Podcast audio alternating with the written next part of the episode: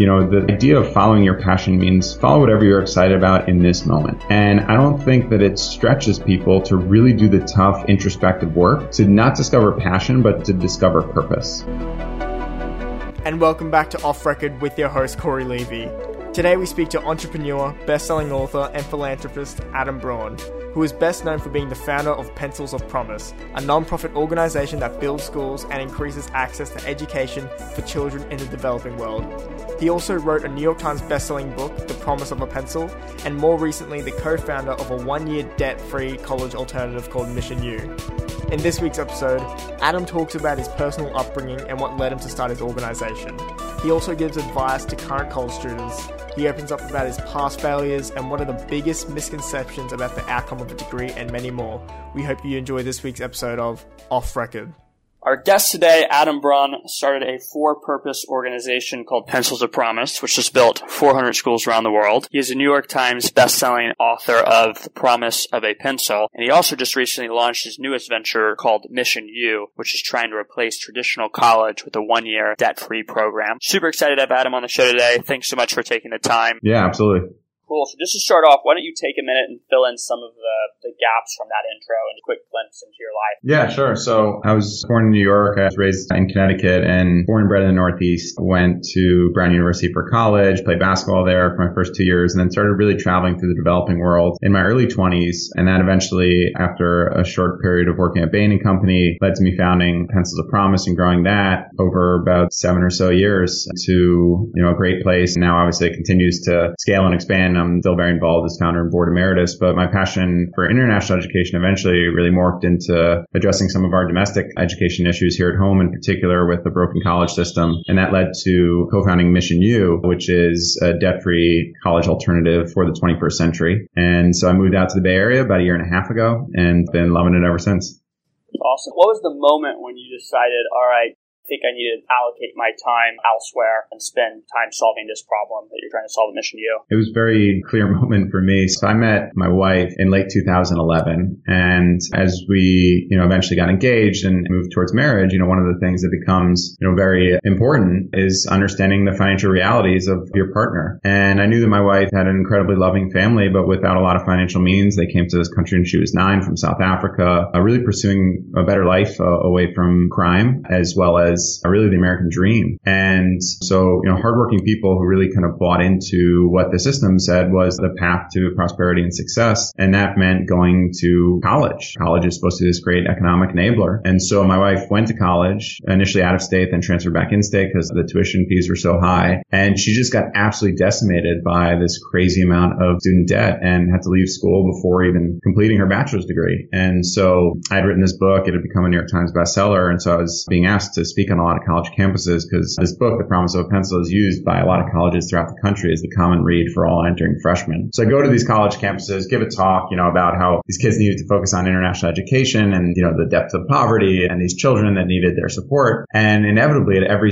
campus I spoke at, there'd always be a handful of students that would say, yeah, that's really nice, but we have a really broken system here at home. And is there anything that you could do to really work on the challenges we have here that we're suffering from as well? And, you know, right as we were approaching marriage, I asked my wife to really understand the realities of her situation. And I knew how crushing her debt had been. But she said, you know, I have over $100,000 of student debt and I don't know that I'm ever going to get out from under it. And it's just debilitating. And so I said, look, before you get married, I think you should consider bankruptcy, like fully declaring bankruptcy and your credit will be destroyed, but we're going to get married. I have good credit, so you can take on mine and, and we can go build a life without you having this kind of cage around you for you know, the rest of your days. And that's when she said to me, I can't. And I said, why not? And she said, student debt is the only debt in the United States that cannot be discharged through bankruptcy. And, you know, I had a finance background and worked at Bain. And I was like, no, no, I, I, there's a way to figure this out. And, you know, I started reaching out to various friends that, that worked in the type of places where you would get the right advice to solve for this. And everyone came back and said, no, your wife is right. This is the only debt that someone can't get out of. And that was really the moment when I think in my mind, at least what eventually is now Mission U was born when I realized what a criminal injustice injustice it is. We're perpetrating against millions of people in this country, telling them that they should pursue a bachelor's degree when it's going to cause more harm than good in their lives. And I said, this is a broken system. I want to build a company that can both have great financial outcome for all involved, employees, investors, et cetera, but also really serves an incredibly essential and important social mission. And it was just so obvious right in front of me.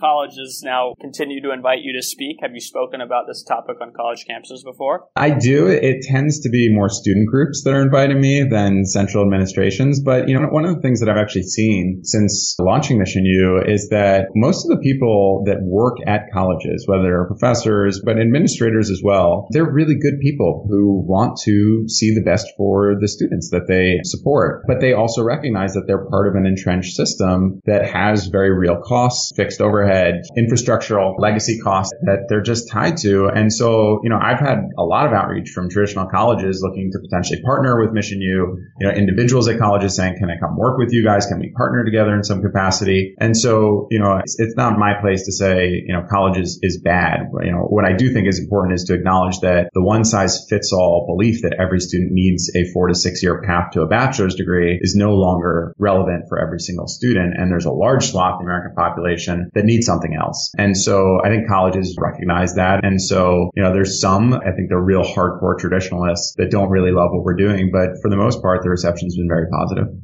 Let's say you're a college student right now, you know, freshman, sophomore, or junior. What would you tell a student today? Yes, continue on your college path, or again, maybe rethink this. It's not a one size fits all approach. What would be the characteristics of someone that you would recommend leaving school? Sure. I would say to any student that you should be a savvy, ROI driven consumer of your education. I think for a long time, especially for, you know, young people coming out of high school, there was just this underlying belief that of course I should take on these loans. Of course I should ask my family to support this enormous cost because it's going to be a guaranteed multiplier for my future. And just isn't the case anymore, especially for thousands of the schools around the country that are charging enormous prices without particularly strong results. So you know, I would encourage any student to do the research on any university that you're considering. Look at what the outcomes are for their graduates historically, as well as, you know, ask about what they're projected to be. And then look at the expected costs and decide, you know, could that money be spent more appropriately elsewhere? And understand interest rates are actually what crushes you as, as a young person once you take on that debt. It's not like you just have $35,000. If it's on six or 9% interest rates, you know, you're going to be paying back close to $70,000 over the next 20 or 30 years. So that's the first piece. And then I think for the student that we really believe we can serve best, they are what we would call the career starter. So if you're somebody who really wants to be a doctor, you know, Mission U is not going to be the right fit for you. You have to go a very clear academic path to gain success in that field. But if you're somebody who's really eager to learn the relevant skills that are going to benefit you throughout your career, if you're looking for, you know, a direct pathway and a shorter pathway, ideally than four to six years to, you know, get the kind of job of your aspirations and you're excited to work in companies that, you know, bring you uh, that kind of buzz of energy that you want, uh, then I think Mission U is a really good fit for a student. So, you know, the students that we, we're seeing applying in droves and that we're admitting to the program tend to have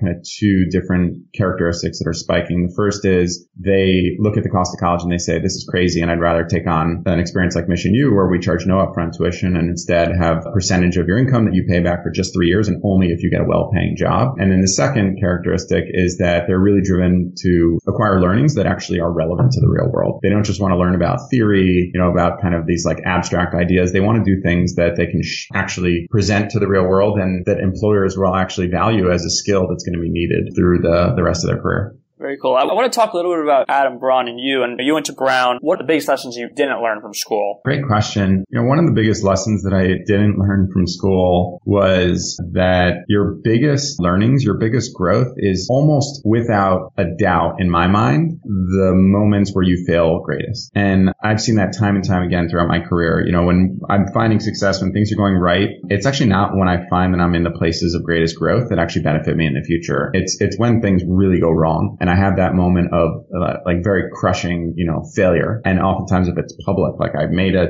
a promise to my team or to someone, you know, that knows me and I said, we're going to go do this and fell short of it. The necessary recalibration to get over that challenge is where I think almost all the learnings and growth come in that benefit you in the future. And in school, it was very different. I mean, you know, as a student, I was just the kid who's like, I'll do whatever it takes to get the A. So I don't need to learn all this like fluff and extract, like extra information. I'll just try and deduce what's going to be on the test, memorize that just before the test, regurgitate it for the test, and then get an A. And so I was just like so committed to, to kind of the shortest and easiest path to transient success in the form of a good grade that I almost avoided failure at all costs. And what I've learned since is that you actually want to be leaning in and finding times to make sure that you're stretching so much that you do fail because that's actually where the growth occurs. When was the last time you failed miserably?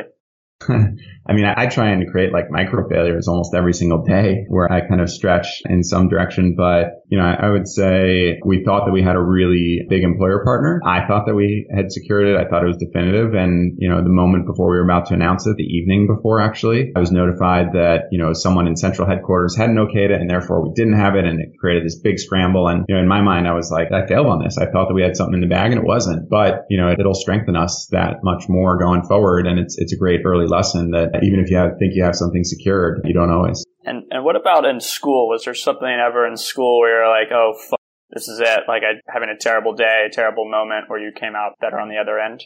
Yeah, for sure. I mean, I remember freshman economics, freshman, you know, econ 101. You know, it was kind of the first time that I thought I'm in the big leagues now. You know, like I was a, I was a strong academic in high school, but can I cut it at a place like Brown? And so, you know, I went to the lectures and they were pretty boring and, and the guy was just teaching essentially directly out of the textbook. But I went and, you know, really worked hard and, you know, we did our, our first like, you know, big exam and I got like a very, very, you know, high score in the 90s. And I was suddenly like, you know, filled with confidence. Like I can do this, you know, I'm going to ace this test and everyone in, in front of me. But I also still had these old habits that I thought, you know, I'll just do the bare minimum necessary to get an A. And so I ended up literally after that recognizing this teacher just taught directly out of the textbook. And so I just stopped going to class altogether and I just read what was ever necessary from the textbook. And when the final exam came for this course, and this is absolutely true, I went in to take the final exam and there were all these questions about topics that I hadn't seen at all. And I remember saying to the person next to me, I was like, what is this? Oh, this was in the book. And also it, the name at the top of the exam didn't say Ryder, which was the professor of the course. It said Friedman. And I said, and, and who's Friedman? And the person next to me said, yeah, Professor Ryder stopped teaching the class midway through and a different professor came in, Friedman, and she doesn't teach exactly from the, and literally they changed the professors. I hadn't even known because I'd not wow. at all. And I absolutely bombed the exam. Like I think I got like, you know, low seventies or something like that. And it was this really, really crushing learning lesson for me. But after that, I obviously started to pay a little bit more attention and, and not believe that I could just, you know, like find the shortest route to the easiest day. Mm-hmm. Let's talk a little bit about, you know, I guess a little bit about habits right now. What's something that you kind of know that you should do, but you haven't done yet? I should bring in a practice of a 20 minute meditation to start my day. There was a period in my life, probably about 10 years or so ago, where I was meditating almost every single day. And it was so good for me on so many levels. And, you know, and all the research that's out there. And if you kind of ask anybody who interviews a, a lot of high level leaders and performers, the, the one consistent habit you'll see is a practice of meditation. And I just, I know I should be doing it. And even this morning I woke up and I, I probably had the time for it. And I thought, mm, nah, let me just grab my phone and, and make sure I start going through emails. And I should implement it for sure. And what about, uh, I guess, a habit right now that you're trying to get rid of? You know, a bad habit right now, something that you do that you know you need to cut out? Yeah, I'm actually telling myself currently that I'm going to cut most meat out of my diet. I was an athlete my whole life, and so I could eat whatever I wanted, and the same no matter what I put into my body, at least externally. And so, you know, I realized a couple of years ago, like 90% of the meals that I ate had either chicken or beef in them. Otherwise, I didn't feel full. And you know, I've now started to pay a lot more attention to my health, and you know, watching recent documentaries on the idea of a, a whole foods plant-based diet. And then I actually saw the change in, in my father when he made the switch because of some family history of heart issues. And I now recognize I think I feel better. I should make the switch. And I'm telling myself and, and very hopeful that in the months ahead, I'm going to go and remove the vast majority, if not all the meat from my diet. That'd be impressive. I'm the same way. I bet 90% of my meals are uh, chicken or yeah. in them. And speaking of your day, you said you wanted to start with meditation. Do you have any typical routine, you know, morning, afternoon, or evening routine, or is it different every single day for you? It was different for a while. I mean, there's kind of consistent parts. Now it's actually a pretty consistent routine because we have nine month old twins at home and they kind of force you on their routine, right? I mean, my wife keeps a pretty stringent schedule, especially with twins. It's, it's really important. Otherwise they run your life. So, you know, I get up somewhere between 6 and 7 a.m. and first thing I do before I touch my phone is I make sure that I acknowledge my wife in some capacity, even if it's just putting my hand over and, you know, resting it on her shoulder. Like that commitment to human contact before digital contact, I think sets my day in a really just different grounding and foundation. And, you know, then I get up, I brush my teeth, etc. And then I go and I spend an hour with our babies. And so that means, you know, feeding them, playing with them, etc. And then after that, I usually do video calls, podcasts, phone chats, etc. And then I head into the office and then I'm at the office until the point at which I go home and immediately sprint in the door to catch hopefully an hour to bathe and feed and put down the babies. And then after that, I make sure I, I try and get in either time with my wife or some type of physical workout. Uh, you know, on Tuesdays I play basketball, on Sundays and, and Saturdays I go mountain biking. So making sure I get into some type of workout as well as just quality time with, you know, the person that I, I love most. Do you have any productivity hacks or, or things of that nature? Yeah, I use Captio app called Captio, C-A-P-T-I-O. It's very simple. It's just a note and you just type or dictate or whatever you want into there or attach something and just press send and it automatically emails you a note back. So it's just a faster and easier and more seamless way of sending yourself an email. But anything that's top of mind for me, anything that's a to do, I just put in Captio and send it to myself. And then it's at the top of my inbox. My inbox tends to be kind of my to do list, the clean inbox otherwise. So I'm inbox zero type of believer. And then that's a big one for me. Big believer in Google shortcuts within your Gmail. And, you know, I, I don't do like body hacking and all that kind of crazy stuff of my physical health, but just a, you know, I would say Captio is a game changer if you commit to it. Let's talk about controversy a little bit. What would you say is the most controversial thing you've ever done? Controversial thing I've done is come out and said that I don't think most people should go to college. And that, that is not a particularly popular belief, especially in some circles. But I'm a, a, staunch believer that college is not right for every person. And in fact, I think it's actually hurting a lot of people in this country right now. And again, I mean, you know, the first article that came out about Mission U in an education publication, which was EdSurge, one of the most, you know, prevalent and widely read ones in education circles, was this long form piece about us. And, you know, I thought it was very fair and balanced, but they showed both sides of the debate. And there was one person that they spoke to who the exact quote said, I don't know how this is going to turn out, but I can tell you one thing for sure. Traditional academics are going to hate it with a passion. And so I, would say, you know, the work of Mission U to some people is controversial. To me, it's, it's as, you know, necessary as anything else out there. How often do you get hate? I try not to listen to it, to tell you the truth. So I, I'm sure there are people saying not great things about what we're trying to accomplish on a daily basis. The good news is we get a lot more, I would say, positive recognition. I don't want to say like every single person loves what we're doing, but we get a lot of positive feedback. I mean, you know, anyone who has a college age student is excited about it because they know the cost. Anyone who's approaching college age or in college currently is excited about it when I speak to them. But, you know, I'm somebody who, especially when you write a book and, you know, you kind of tell your life story and the book does really well and sells, you know, more than 100,000 copies, you get a lot of inbound email and tweets and everything else, you know, dozens a day. And so at a certain point in time, you just kind of stop paying attention to the negativity and, and you try and not let the positivity actually have a huge impact either. You just kind of put your head down and do the work. What would you say like the best piece of advice you've ever been told? Someone once said to me to make the little decisions with your head and the big ones with your heart. And that is something I've come back to time and time again in both little decisions that I want to be heart driven. I say, no, you know, make it with your head. And the, the big, really tough ones, that advice, uh, has always been really sound for me.